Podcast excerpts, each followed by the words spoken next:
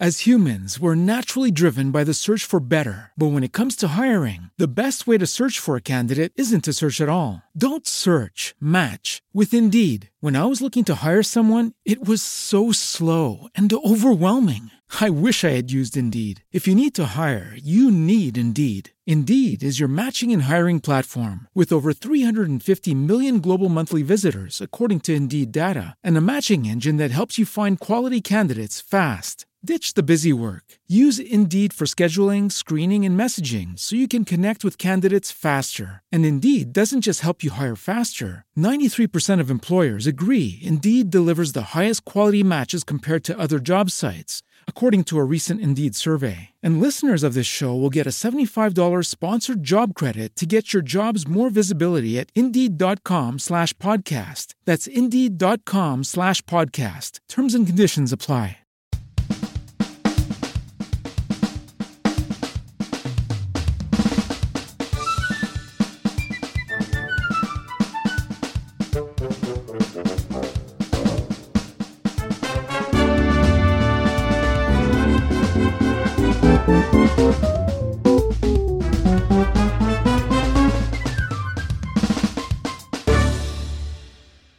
Antonio, ma ci vuoi svelare cosa vuol dire questo Eia? Ti prego, perché io lo sento usare in qualsiasi situazione e vuol dire qualsiasi cosa, un intercalare mistico che viene buttato in ogni frase all'inizio, alla fine, a metà, perché sennò, cioè, la frase non inizia e non finisce. Spiegami, Mm. ti prego. Ma in, realtà, ma in realtà è molto semplice, Eia vuol dire sì. Eia, eia. Mi sembra troppo semplicistica questa tua risposta. No, beh, in realtà poi sì, dipende dal tono, dipende da come viene detto. Ah, sì, ecco. tipo, se, se- uno, se uno Ah, dice ecco, Eia, ecco. dire Eh. tipo Eia vuol dire come, è, come, è come uno che dice sì, sì, vabbè, no? Chiaro. Però comunque Mhm. sono sempre viene modulato dal tono come, noi, come in italiano moduli il sì. Ok. Fondamentalmente. O Ottima sì. spiegazione. Eia, ottimo. eia. Molto bene, molto bene. Questa è appropriazione culturale, Matteo. Stai attento a quel cazzo che fai. Esatto. Eh, però a me piacciono molto le lingue straniere, abbiamo detto che il sardo è una lingua, quindi due parole per ogni lingua le imparo e proviamo a imparare anche il sardo poi. Ma ci eravamo fermati eh, sul tuo accenno al carnevale sardo, diciamo dell'inverno che sicuramente, offre sicuramente meno prospettive, meno ehm, distrazioni, meno allegria del- dell'estate sarda che è conosciuta da chiunque. Eh, ci dice dell'inverno che da un lato si vuole che finisca, ma dall'altro offre per esempio un carnevale molto particolare, folcloristico, o sbaglio? No, non sbaglia assolutamente. Poi il carnevale ha la peculiarità molto grande che ogni, eh, ogni città, ogni paese ha il suo carnevale. Noi personalmente a Bosa abbiamo un carnevale con due maschere tradizionali che sfilano il martedì grasso, una la mattina e una la sera. Pensa a te.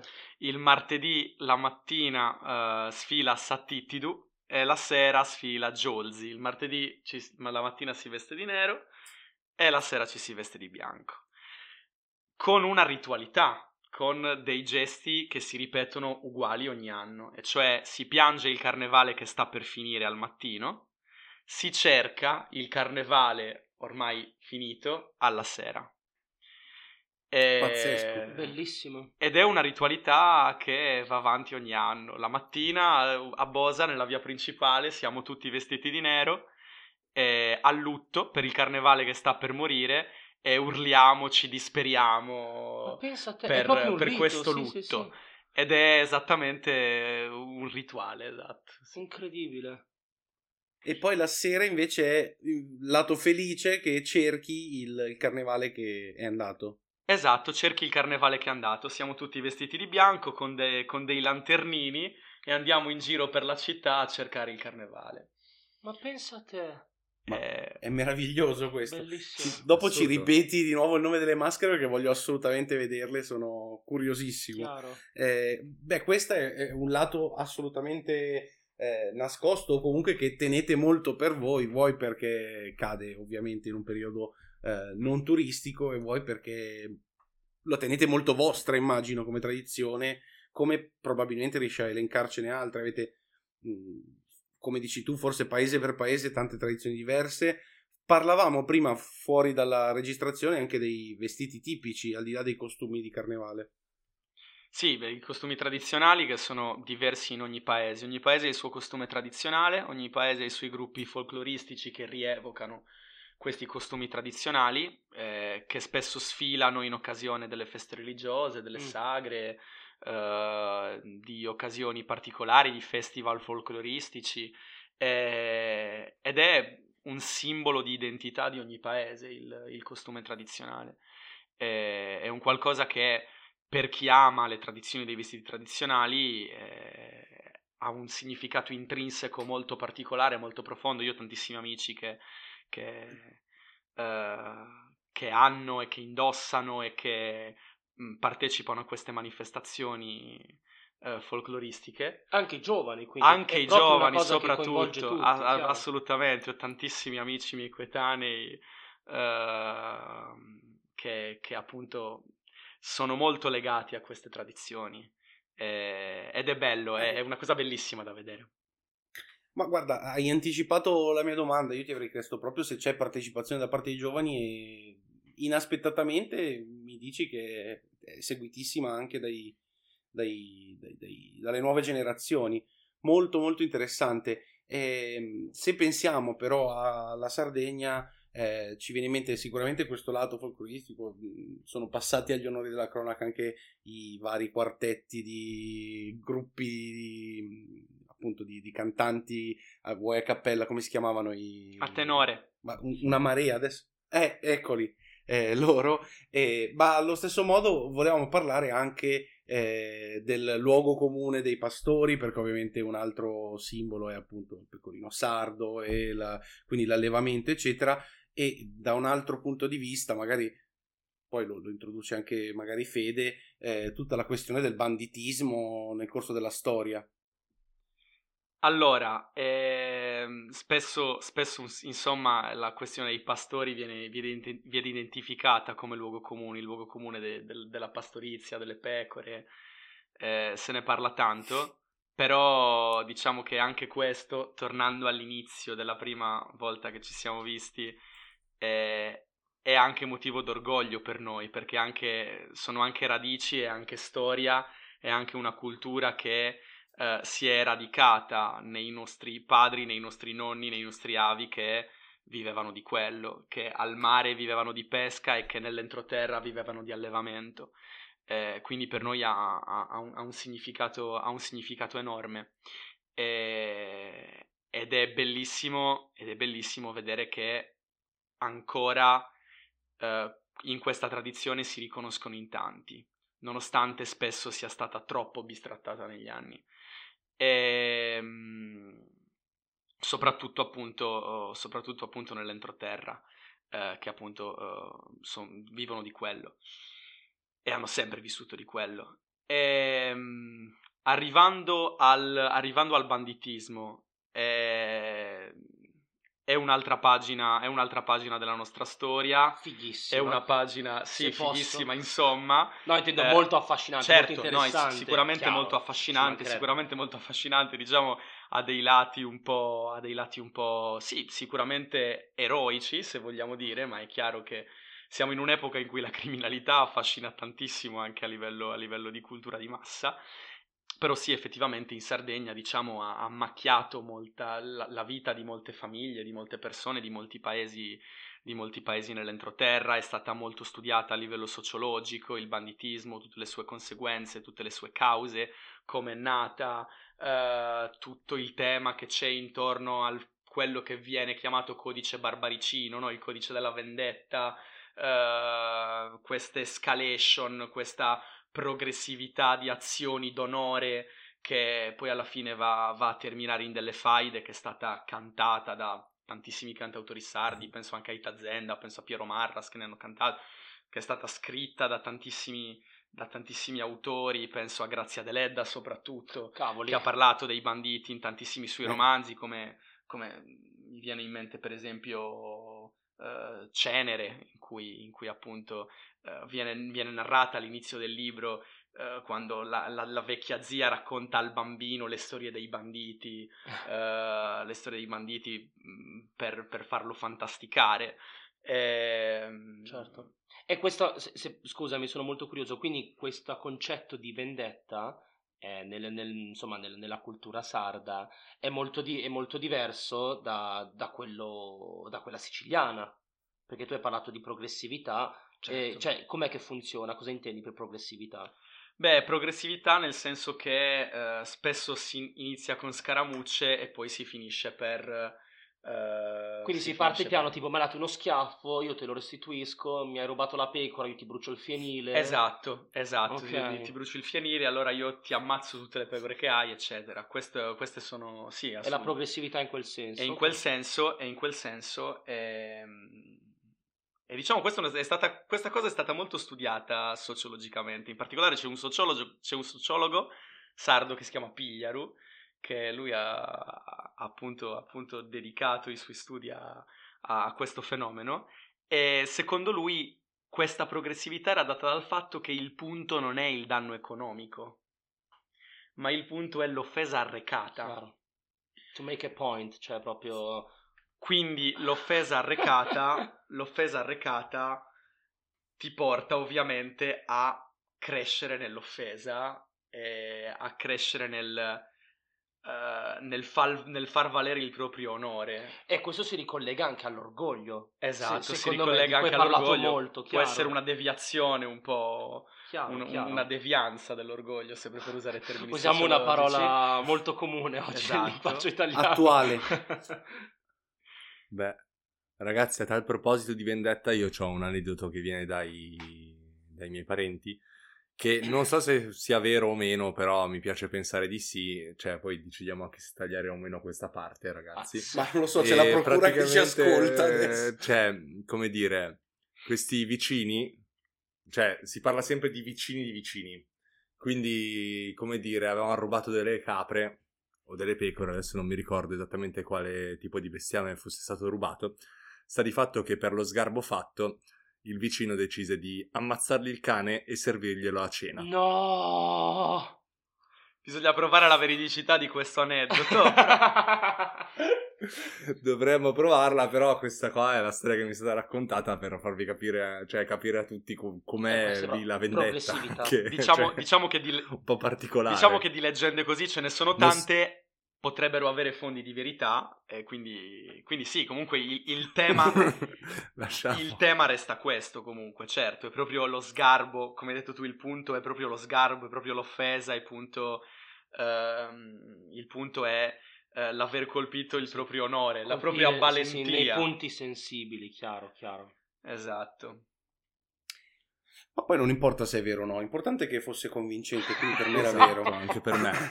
E È un po' come la storia come, di come il è che personaggio di Berlusconi nel divo, tra Guardate l'altro. che fosse convincente. esatto, esatto. Comunque, tornando a parlare di banditismo, c'è la, la città di Orgosolo, che ad esempio è un monumento del- di banditismo e anche di denuncia, cioè nel senso, sì, quasi. Orgosolo è stupenda, io sono stato tantissime volte, ho tantissimi amici, eh, ho in particolare un amico che è proprio originario di, di Orgosolo e, e con lui ci sono stato veramente tante volte ed è un posto meraviglioso. E- È, appunto, come hai detto tu, una- un, un paese di ribellione, perché è anche un paese dove sono molto forti i movimenti indipendentisti là. A Orgosolo ci sono tutti i murales che richiamano all'indipendenza, che richiamano alle ribellioni antimilitariste, alle quali loro sono molto legati. Ehm, ed è un paese dove se si vuole respirare la Sardegna autentica è una destinazione perfetta, secondo me. E un'ospitalità incredibile. Poi anche la storia dei murales, Esatto, e poi la storia dei murales. cioè nel senso il fatto che loro, loro alla fine dipingevano, mettiamo, face- facevano questi murales proprio perché non, non riuscivano a esprimere in altro modo questi disagi, questi movimenti anche indipendentisti, tutto il resto magari a parole o scrivendo e quindi dipingevano, costruivano cose per eh, proprio dire la loro. Esatto. Che per me è un modo bellissimo per farlo, anche, cioè, uh, non ho modo per esprimermi, trovo altri mezzi, altri medium, cioè, ed è una cosa fantastica. Esatto, no, infatti, bellissimo, bellissimo, è stupendo. Poi lì c'è un'ospitalità incredibile, si, re- si respira tantissimo a Sardegna. Mia mamma c'è stata di recente e mi ha parlato molto dell'ospitalità. Ehm, volevo solo aggiungere una cosa, visto che abbiamo parlato di mh, mhmm, ribellione, di persone coi controcazzi, se posso. E io ne approfitto perché ancora una volta in questo podcast si riesce a parlare di quello che è uno dei miei eroi, perché non dimentichiamoci che la Sardegna è la, la terra natia dei, a mio avviso, i tre massimi, o comunque i tre politici mhmm, preferiti, quelli a me più cari, che sono eh, Gramsci, Lussu e Berlinguer. Certo. Quindi insomma, non, non, dimentichiamocene, quindi ancora una volta irriverente per tipo il settimo episodio, non sto scherzando, riusciamo a ficcarci dentro Lussu ed è una cosa di cui sono troppo fiero, cioè sono proprio felice della cosa. Quindi non dimentichiamoci che la, la, la, la Sardegna ha dato i natali a delle figure politiche fondamentali. Assolutamente. Lo stesso Gramsci, poi lo chiudo qua se no andiamo avanti per ore, è stato anche una delle figure chiave, una delle primissime figure ad occuparsi fortemente della questione meridionale nei suoi, nei suoi scritti, eh, prima del carcere, insomma. Quindi mh, mm, incredibile, incredibile. Dovevo, dovevo dirlo, ragazzi, scusatemi. No, no, hai fatto benissimo. Alimenta il mio orgoglio. Eh beh, cazzo, no, su questo... Assolutamente. Pu- può anche non essere un caso, eh, sai, quando uno cresce con una determinata mentalità, con determinati valori, sai, se vengono fuori uomini tutti in un pezzo, poi è chiaro che non bisogna, ripeto, torniamo a non fare di tutta erba un fascio, però la matrice, diciamo, era quella, sempre per stare con parole attuali, no? Ah, ehm, tornando invece a un altro punto che abbiamo toccato precedentemente, eh, abbiamo parlato un po' dei misteri della Sardegna, vorrei che Antonio provasse a eh, svelarne un altro ulteriore. Eh, sono celebri, ma ancora ricchi di grande mistero, i nuraghi. Di cui io so pochissimo, ma che sono queste costruzioni particolari, eh, soprattutto sassi. nell'entroterra, sa, di sassi, eh, insomma, eh, di sono, cui si sa pochissimo. Sono un po' ovunque in realtà. Cioè sì, sì, sono un po' ovunque, certo, in, tutta, in, tutto il territorio sardo. Sappiamo qualcosa in più, voi che la studiate davvero la storia sarda? Allora, eh, in realtà, sai, sono sempre quelle cose che banalmente tu guardi e dici ma come hanno fatto a trascinare tutti questi sassi? Quella è sicuramente la prima domanda che ti viene in mente, come quando guardi le piramidi, come quando guardi Stonehenge, eh, questi, questi, grandi me- megaliti, diciamo, antichi. Ed effettivamente questo è un mistero che rimane, soprattutto nel, nel lissare, nel...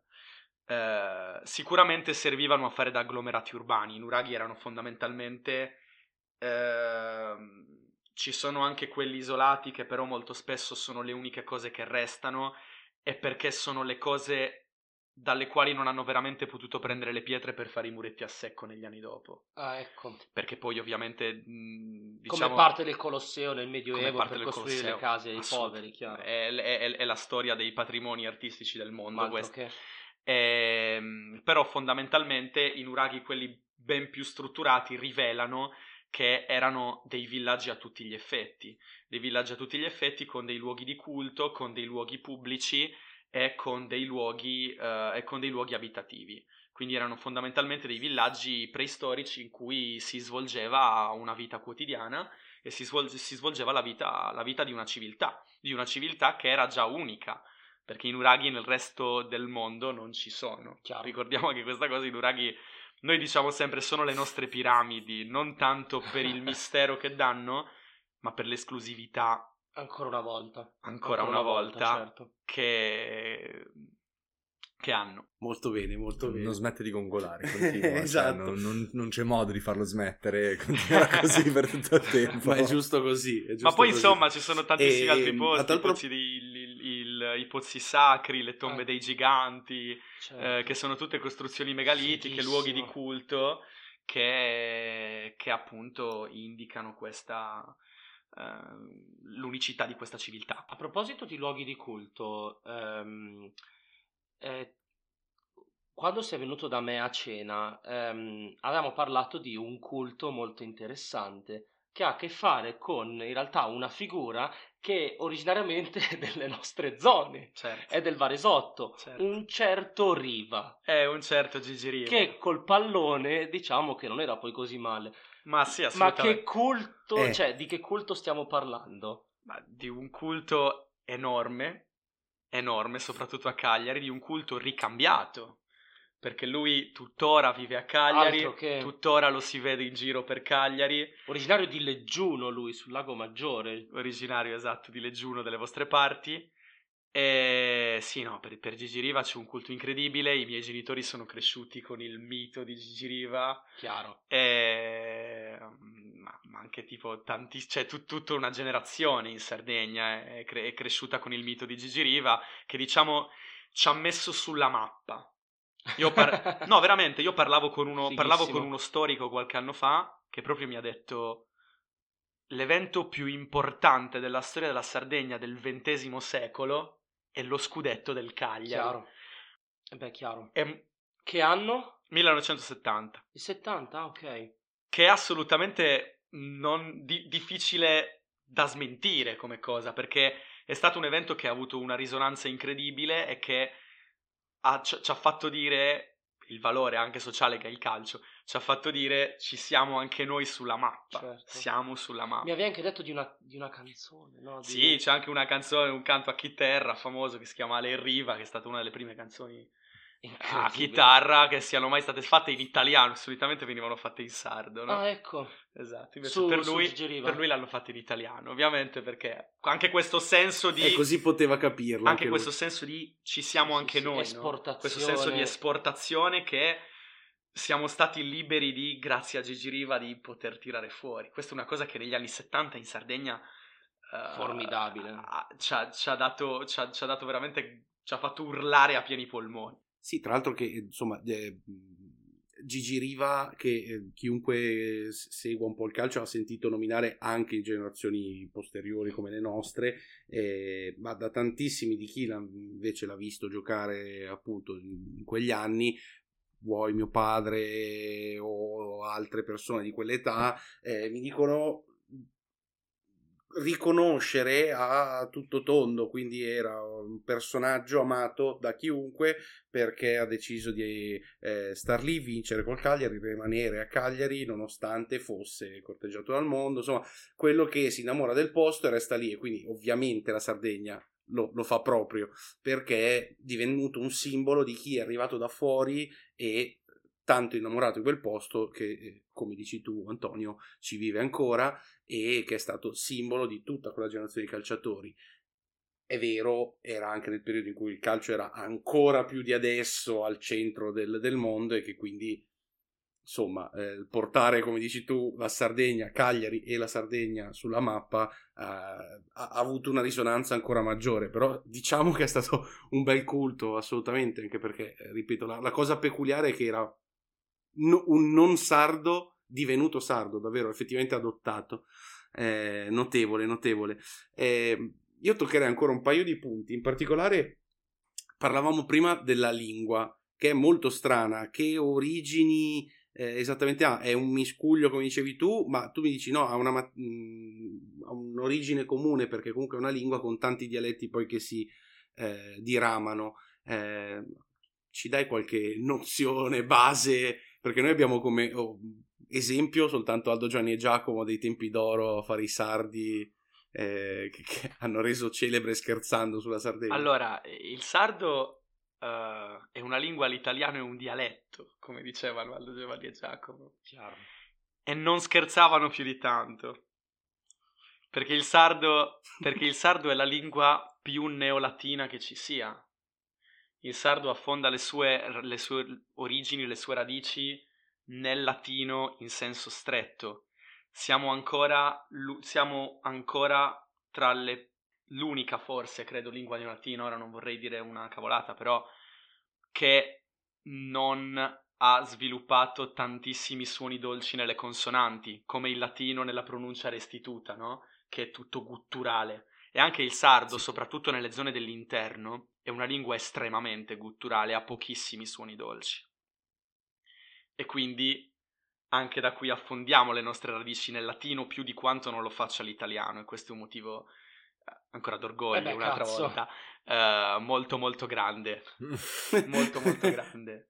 E poi è chiaro che le contaminazioni, l'arrivo degli spagnoli, in particolare il, il mio sardo, che è un sardo logudorese di costa, è molto molto addolcito rispetto al sardo dell'entroterra perché comunque noi siamo stati in Spagna per 400 anni. Lo spagnolo è una lingua molto dolce, è una lingua molto musicale, quindi è chiaro che i suoni gutturali Hanno attutito il colpo, sono, sta- esatto, sono stati un po' addolciti da, Certo. da- da- da questa cosa qua. Ehm, però appunto sì, le, le- le origini, le origini sono comunque delle origini completamente, completamente diverse da- dalle, altre lingue, dalle altre lingue neolatine e, se, e forse anche più autentiche, ora ancora una volta, non vorrei fare sempre Ancora una que- volta. Queste parole... No, ma è bellissimo. ti è scappato, ti è scappato. scappa, no, È troppo bella sta cosa che comunque volendo volendo ritorniamo su questi concetti chiave che sono l'orgoglio, l'autenticità, l'esclusività. Esatto. Eh, è molto molto affascinante, lo trovo molto affascinante. tornando ad Aldo Giovanni No, prim- prima, ci dicevi appunto per esempio del- del- dell'origine latina, quando abbiamo introdotto la puntata dicevi vado a casa e ci dicevi prima che si dice eh, in Esatto. domo come, Come la, la domus, domus latina, latina, esatto. effettivamente. Tornando ad Aldo Giovanni e Giacomo, eh, avete presente, quando loro, avete presente quando loro fanno quella cosa? Noi in sardo abbiamo una parola per tutto. Loro facevano questa gag, loro dicevano noi in sardo abbiamo una parola per tutto. sì, Ok, sì, sì. allora voi come chiamate la fanghiglia verdognola che c'è negli stagni, nei fiumi, quando l'acqua stagna? Si forma una fanghiglia, una fanghiglia verdognola, come la chiamate? Io direi merda, però non ho una parola. Melma. Melma. Melma, sì, ma No, Melma ma può ci sarà un una parola tutto. specifica ma non la usiamo. Melma può essere un po' tutto, possono essere, le- può essere anche un fa- una fanghiglia, può essere la melma, no? E so- ho cercato Sì, ieri sì, su beh, è un po' più internet. generico in effetti. Ho cercato ieri su internet. Alghe verdi, muffa dello stagno, nappa. Nappa. In E- sardo si dice così, dal- o perlomeno nel mio paese si dice così. Nappa. Una parola. Che tra l'altro Nappa comunque quando era arrivato sulla Terra da- dal pianeta Vegeta non era così. Tra l'altro male. si spiega perché è stato massacrato dal dire suo stesso effetti. fratellino, cioè dal suo compagno di merende, cioè. Quindi Aldo Giovanni e Giacomo scherzano, eh, però fanno, fanno un umorismo che a me piace molto, molto intelligente, perché queste cose... Bello è, sanno. cioè lo è come. Poi sia chiaro, sono a tratti è molto offensivi, però mh, non c'è dubbio, però molto molto interessante. Vabbè, sono mostri sacri Sono per me d'accordo. intoccabili, anche se effettivamente insomma andavano a, a- a gamba tesa su, su- su una cultura millenaria, però, però molto divertenti e con un fondo anche di, al di là di verità, di, di- di- di, eh, studio anche di quella comicità, perché effettivamente è vero, and- mi ricordo la gag di, di Aldo Gianni Giacomo in cui andavano a dire eh, come diciamo la, l'unghia che si stacca e che va a finire eh, e di- si inventavano una parola però effettivamente ne hanno un miliardo di parole, di vocaboli sardi. È molto molto interessante. L'ultimissimo argomento che ci siamo tenuti dulcis in fondo è proprio quello riferito al cibo e all'enogastronomia che ci piace spesso toccare. Eh, a più riprese penso di- che abbiamo eh, parlato del vino, del- di, di tutti i vini. Eh, a casa mia non può mai mancare, per esempio, Eh, il cazzo. vermentino di Sardegna. Buono. Il cannonau, Ma- il cannonata il mirto. posso, vabbè. Ma sulla cucina, sulla cucina, spesso, secondo me, a livello generale viene sottovalutata la cucina sarda, perché le cucine regionali italiane vengono spesso elogiate. Quella sarda si conosce poco, c'è il mito del maialino sardo, il porceddu, il pane carasau, buonissimo. Spesso si trovano, non so, le sebadas come dolce, quel raviolo di ripieno di formaggio con il miele fritto sopra. E... Però per me il piatto, uno dei piatti più buoni che abbia mai mangiato, era in Gallura ed era la zuppa gallurese, sassuppa la chiamavano. Io sono impazzito, se non sbaglio è fatta con al posto della pasta il pane carasau con mm, eh, il brodo d'agnello, se non vado errato, a bagnarlo e eh, prosciutto, eh, pomodoro, formaggio, eccetera. Una roba incredibile. E per citarne, no, no, ragazzi, me la sognavo di notte, io vi giuro, lasagna 2.0. Eh, E eh, la seconda cosa che vorrei citare, poi vi lascio la parola perché parlo troppo quando si parla di cibo, ovviamente, è mm, il... eh, Oddio, me lo stavo dimenticando. la zuppa gallurese e, Ri- Ah, idea. Vabbè, ovviamente Eh, i sì. culurgiones, Ah, incredibili. Incredibili. Eh, ne ho dimenticato un terzo, ma mi arriva, mi arriva, ragazzi. L'appetito viene mangiando e così le, le mie idee. Vado io. ehm, ne hai citato i curriculum Jones e secondo me sono, sono stratosferici perché poi a me piacciono quei, quei- quei- quelle pietanze che veramente le sento in bocca. Cioè mi piace sta roba che mastico, che me la sto vivendo, che c'è anche un piccolo sforzo. Curgiones è bello quando senti il ripieno. Mamma senti la- mia, le poi patate, la menta. C'è proprio la, la patolla che ti avvolge, no? È formidabile. E vabbè, iniziamo. Vabbè, doppi sensi, vabbè, si- siamo proprio simpatici. Facciamo Che schifo. bello l'asilo. Facciamo Vabbè, schifo. eh, se no, eh, a me piacciono tantissimo i dolcetti secchi sardi. E che non è stato citato e merita una menzione d'onore, il torrone sardo. Il torrone sardo con le mandorle, quello perché ci sono diversi tipi, ma con le mandorle, secondo me, no- cioè, non, non ha competizione, non, non esiste competizione. E, e guarda che, per esempio, quello francese, il Luga, è molto molto buono, ma mm, vabbè, incredibile, incredibile. Prima di lasciare la parola ad Antonio, che ci potrà eh, raccontare e far venire ancora di più la colina in bocca, mi è tornato in mente ciò che mi, Mm. mi ero perso. Mm. Ho avuto modo, eh, ed è meglio che non vi racconti in che modo, eh, ho avuto modo di raggiungere, Posso... acquistare Mm. e provare quel celebre formaggio Il caso marzo. con i Che vermi illegale. all'interno che eh, sa di cadavere ma che è di un che è, Vabbè, è illegale, è illegalissimo ma che è di una bontà ragazzi reso illegale qualche anno fa, neanche troppo. no da- non da teoria. tantissimo Comunque, io Madonna. invece sono d'accordo su tutti i piatti che avete detto, a parte la zuppa gallurese che non l'ho mai provata, però dovrò pur provarla prima o poi. Eh, io ho un tipo di pane, un altro, che si chiama mondizzosu, che è un pane di patate, ma vi giuro è una cosa che è favolosa, vi giuro è una cosa incredibile. Io vado lì e me ne mangio a quintali, infatti di solito torno sempre molto più gonfio perché mangio almeno 4-5 panini di quel tipo a volta. E la carne, ragazzi, per me la carne la fanno mo- in un modo favoloso, perché comunque essendo isolani, voi dite il pesce, il pesce, il Ah. pesce, loro non sono per un cazzo pescatori, perché alla fine è vero, non pescano, cioè Noi ci pescano scusiamo, dipende ci dalle dissociamo, zone, nelle eh, zone- Antonio nelle- non sanno Allora, quello che fanno. Io cito la Bibbia. Allora, quello zone in cui vado io dicono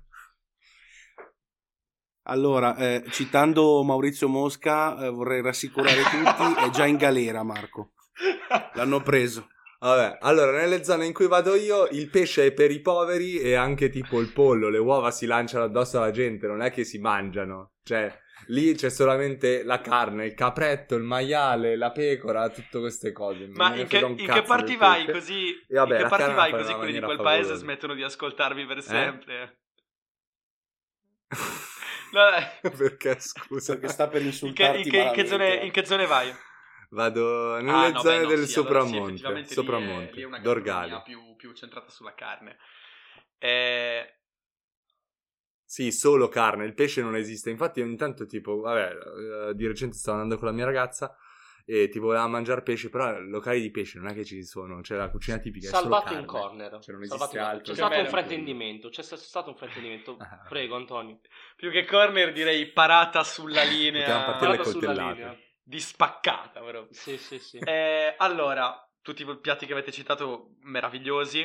Sassupa gallurese, che in realtà nel resto della Sardegna chiamiamo pane vrattau. Che letteralmente significa. Che letteralmente Oh, significa cazzo. pane frastagliato. Frattau. Come le coste. Esatto. Pane frastagliato, pane mm, sminuzzato. E tutti i piatti eccezionali, pane vrattau, i culurgiones, che sono la cosa preferita. Cioè io quando ogni volta che torno a casa la prima cosa sono i Chiaro, culurgiones. chiaro. Ehm, Sul pesce io vengo dal mare e io vengo da, e io vengo da un paese di pescatori. Io vengo da un paese dove le famiglie sono pescatori da generazioni, dove la tradizione delle famiglie dei pescatori è gigantesca e dove in realtà il pesce si mangia tanto. E dove in realtà il pesce si mangia tanto. Quindi, appunto, questo Mm. deve essere anche un motivo, vedi, per venire a Bosa e provi la cucina di pesce che c'è alle nostre pa- Irriverente Summer, lo ripeto, estate 2023. Registreremo in spiaggia a Bosa facendoci un filetto di tonno. Esatto. Perché io ho ricordi, ho ricordi del tonno dal Ghero che... Io ora quindi rilancio con il piatto tipico del mio paese, Ah, che è sazzada, sazzada. azzada, Azzada, ripeto, azzada. che letteralmente significa agliata. Sarebbe, un fi- sarebbe il filetto della razza, Oh, o comunque delle ali della razza, ok. fatto con una salsa al pomodoro, all'aglio e al prezzemolo. Ok. Quindi un piatto all'italiana. Esatto. Sì, sì, sì. Quindi un piatto Madonna, molto semplice, buonissimo. ma che però è proprio il piatto che identifica più di ogni altro uh, la cucina bosana, che è ricca di crostacei. Noi mangiamo tantissimo l'aragosta, l'aragosta alla catalana, che appunto Mm. è un piatto pur catalano, ma che abbiamo fatto nostro negli anni, eh, negli anni in cui siamo stati influenzati. E che cazzo? Esatto. E- ed è insomma da noi il pesce, il, il pesce io mangio solo pesce fresco, Sì, sì, sì. pescato, appena pescato, freschissimo. Beh, se posso aggiungere, io quando andavo in vacanza ad Alghero, al porto d'Alghero, mi ricordo che mia madre andava in questa zona, il porto, dove aspettava i soliti due o tre pescatori che, ve- che proprio dalla barca offrivano il pescato della notte e ho mangiato in effetti, io proprio questo ricordo di questa eh, tartar di tonno, tonno fresco, proprio classica, proprio con limone, tagliuzzata, un po' grossolana, ed, ed è stato veramente un- un'esp- un'esperienza mistica, cioè è stato un momento molto particolare per me, avevo tipo 14 anni, non sapevo bene cosa stesse succedendo, è stato incredibile, mi ricordo una roba, cioè... No. Ma stavi parlando Ok. di un'erezione. Eh, l'hai chiamata, Ci l'hai chiamata. ok. Stavo parlando... Giusto, poi a 14 anni è un momento difficile, no no è giusto, sono anni complicati. Comunque, per citare la, la puntata precedente, io già mi vedo Federico nel porto di Alghero che con un pescatore che si avvicina e gli chiede se vuole vedere la sua rete piena di Ok, pesci. qui eh, stiamo pisciando fuori dal Comunque, vaso. Comunque sì, se, se- se vieni dalle, se vieni dalle mie parti, Marco, ormai io l'ho preso come target. Giusto, giusto. Beh, Marco, ha, Marco Mhm. ha in effetti esager- Sì. ha pisciato fuori dal vaso. No, no, scher- si scherza. Se vieni, da- se eh, vieni dalle mie ragazzi, parti, cioè, se vieni dalle mie parti quest'estate, Non so cosa dire, non so cosa Se dire. E- vieni dalle- impara a mangiare pesce. se vieni dalle mie parti quest'estate, Sardegna. ci facciamo un giro nelle trattorie del mio paese, dove tu entri, hai le vetrine piene del pescato del giorno e ti fanno direttamente scegliere dalla vetrina.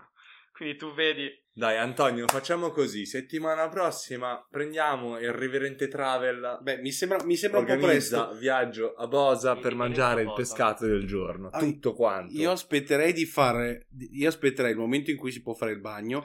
La proloco di Bosa per la pubblicità ci paga un bel traghettino Bello, e siamo piace. lì sulla spiaggia. Assolutamente, assolutamente, che meraviglia.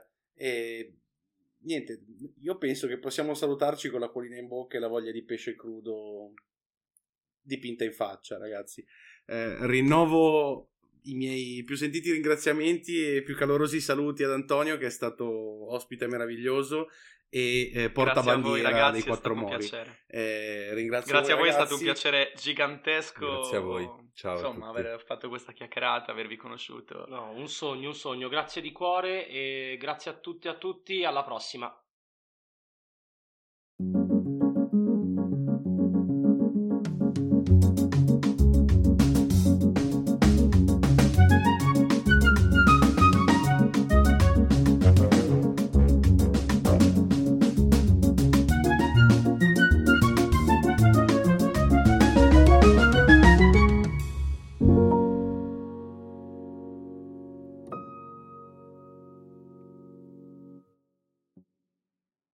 As humans, we're naturally driven by the search for better. But when it comes to hiring, the best way to search for a candidate isn't to search at all. Don't search, match with Indeed. When I was looking to hire someone, it was so slow and overwhelming.